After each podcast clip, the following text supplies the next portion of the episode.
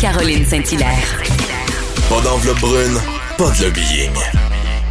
Juste la vraie bonne radio, dans les règles de l'art. Cube Radio.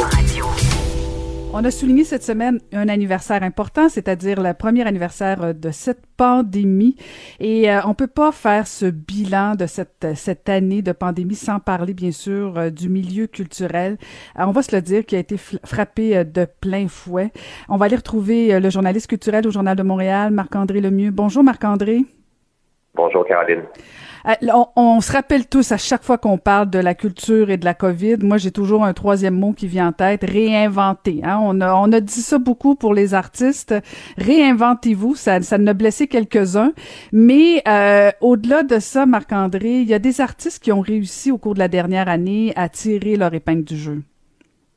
Oui, effectivement, c'est ça. Comme tu, tu, dis bien, oui, euh, la COVID a frappé euh, le milieu culturel, plusieurs secteurs du milieu culturel.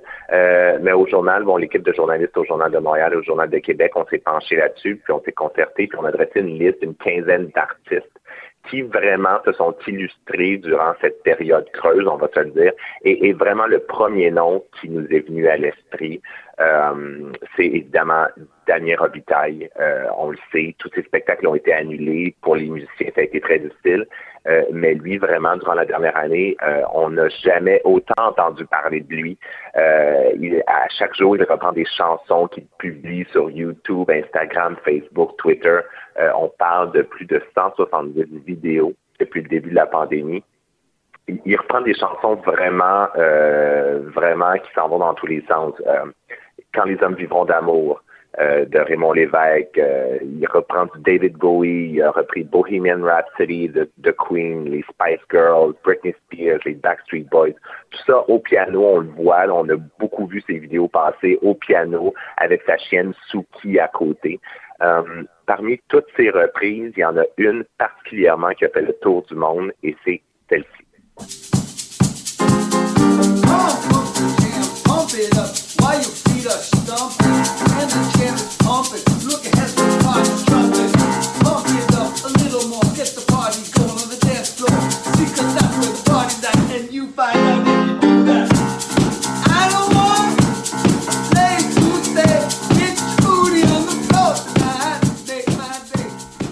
Ah, un génie, un génie.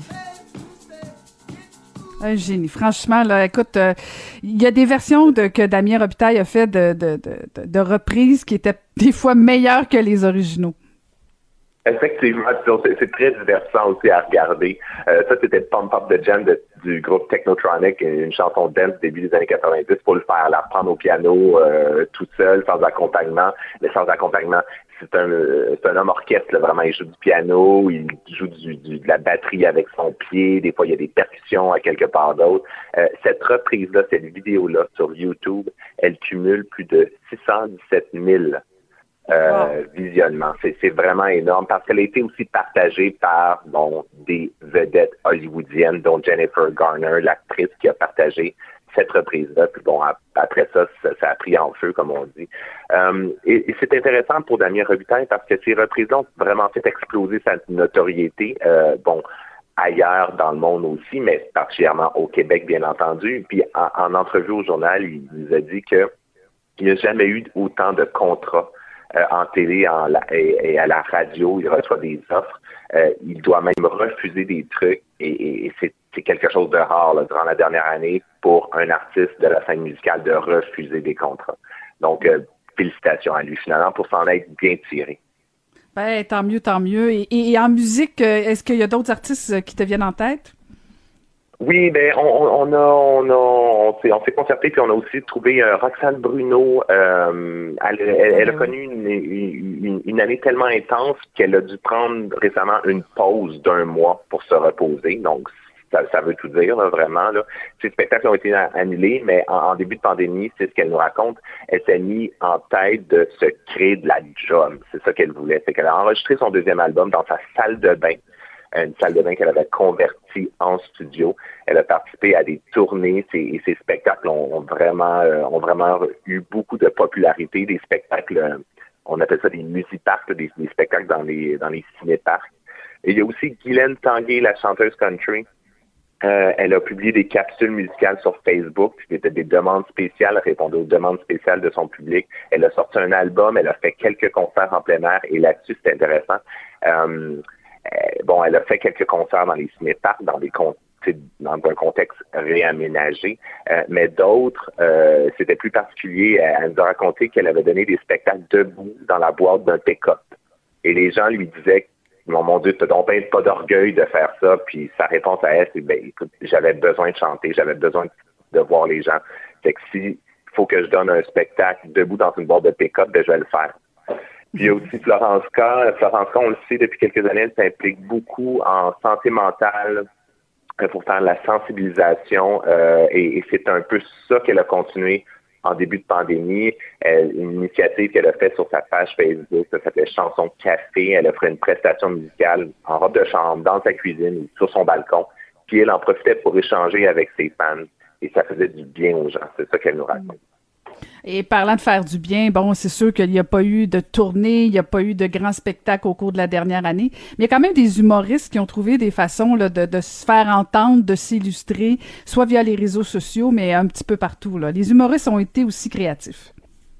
Oui, oui, oui, effectivement. Puis euh, la pandémie nous a permis de découvrir de nouveaux visages. En tout cas, moi, personnellement, dans mon cas, je n'avais jamais entendu parler de Mathieu Dufour avant euh, l'arrivée de la COVID. Euh, Mathieu Dufour, mieux connu peut-être sous Matt Duff. Euh, pendant 50 soirs consécutifs, euh, il a fait ce qu'on appelle un, le, le Shorona virus sur Instagram. C'est-à-dire avec son cellulaire, il se filmait. Véronique Cloutier qui a participé à tous ces à, toutes ces soirées-là. puis aujourd'hui, on le voit un peu partout. ça aide, ça, Marc-André. Hein? Ça aide à augmenter la notoriété quand une Véronique Cloutier qui vient se coller un peu. Oui, effectivement, puis elle l'avait jamais rencontré avant.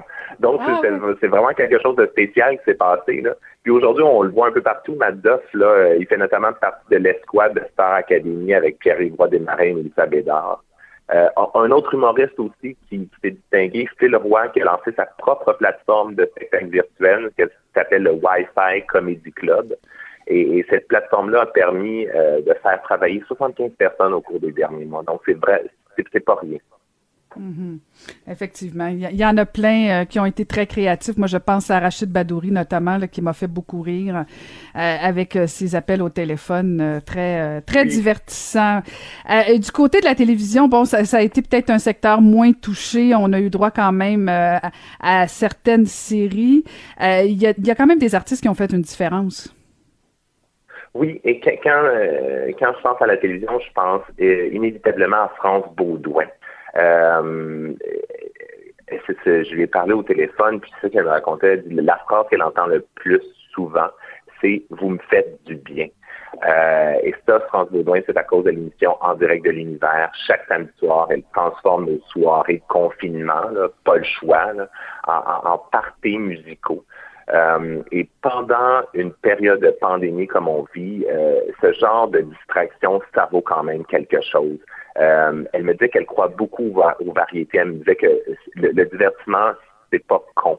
Et effectivement, on s'en est beaucoup rendu compte cette année. Puis euh, France Baudouin, il faut le rappeler, euh, en début de pandémie, ça a été l'une des premières à prouver qu'on pouvait réaliser d'excellentes émissions de variété au printemps, alors que tout était arrêté, les tournages. elle et son équipe ont monté une émission spéciale Fête des mères. Je ne sais pas t'en souviens. La belle soirée remplie de musique, remplie d'invités, remplie de bons sentiments aussi. Ça, a vraiment fait retomber euh, la tension d'un cran. Euh, C'était une soirée qui avait pour but de célébrer les mères, mais aussi de donner de l'espoir. Euh, c'est ça qu'elle me disait en entrevue. Elle dit le monde tombait au chômage, le monde était mis à pied, c'était du style, on était loin des gens qu'on aime. C'était vraiment la mission euh, de l'émission et bon, il y avait et ça avait fonctionné parce qu'il y avait un million 500 euh, 000 personnes qui étaient à l'écoute cette soirée-là. Euh, donc, France Baudouin, c'est vraiment l'une des personnalités qui me vient en tête. Mais il y en a d'autres aussi. Il y a Pierre Rivlard aussi, qu'on voit partout, qui va vraiment, vraiment beaucoup travailler durant la dernière année. Il y a Patrick Huard aussi, qui a lancé un nouveau talk en temps de pandémie, La Tour. Euh, c'est pas rien ça non plus. Euh, lancer une nouvelle émission, un nouveau format. et c'est ce qui est intéressant, parce que c'est ça qu'il me disait, il n'aurait probablement jamais accepté euh, la tour en temps normal, de d'animer un talk show quotidien. Euh, mais bon, la pandémie est arrivée, tous ces contrats ont été annulés, le timing était parfait, ce qu'il me disait, il n'y avait plus vraiment d'excuses pour refuser parce que c'est pas la première fois qu'on lui proposait l'animation d'un talk show. C'est donc il a accepté la tour et la tour aussi, ça a été une présence quotidienne dans dans, dans la vie de beaucoup de gens. Euh, beaucoup de gens, des conversations à bâton rompu à chaque jour. Ça fait du bien, ça aussi, entendre ça. Donc, Patrick Huard aussi, c'est un nom qui me vient en tête. Ah, tout à fait. La culture nous aura fait du bien, mais en même temps, elle nous manque pas mal. On a très, très hâte de se retrouver dans une salle et applaudir nos artistes. Merci beaucoup, Marc-André, encore une fois. Je rappelle qu'on peut te lire dans le journal culturel, dans le journal de Montréal, pardon, et le journal de Québec. Merci beaucoup, Marc-André. À la semaine prochaine.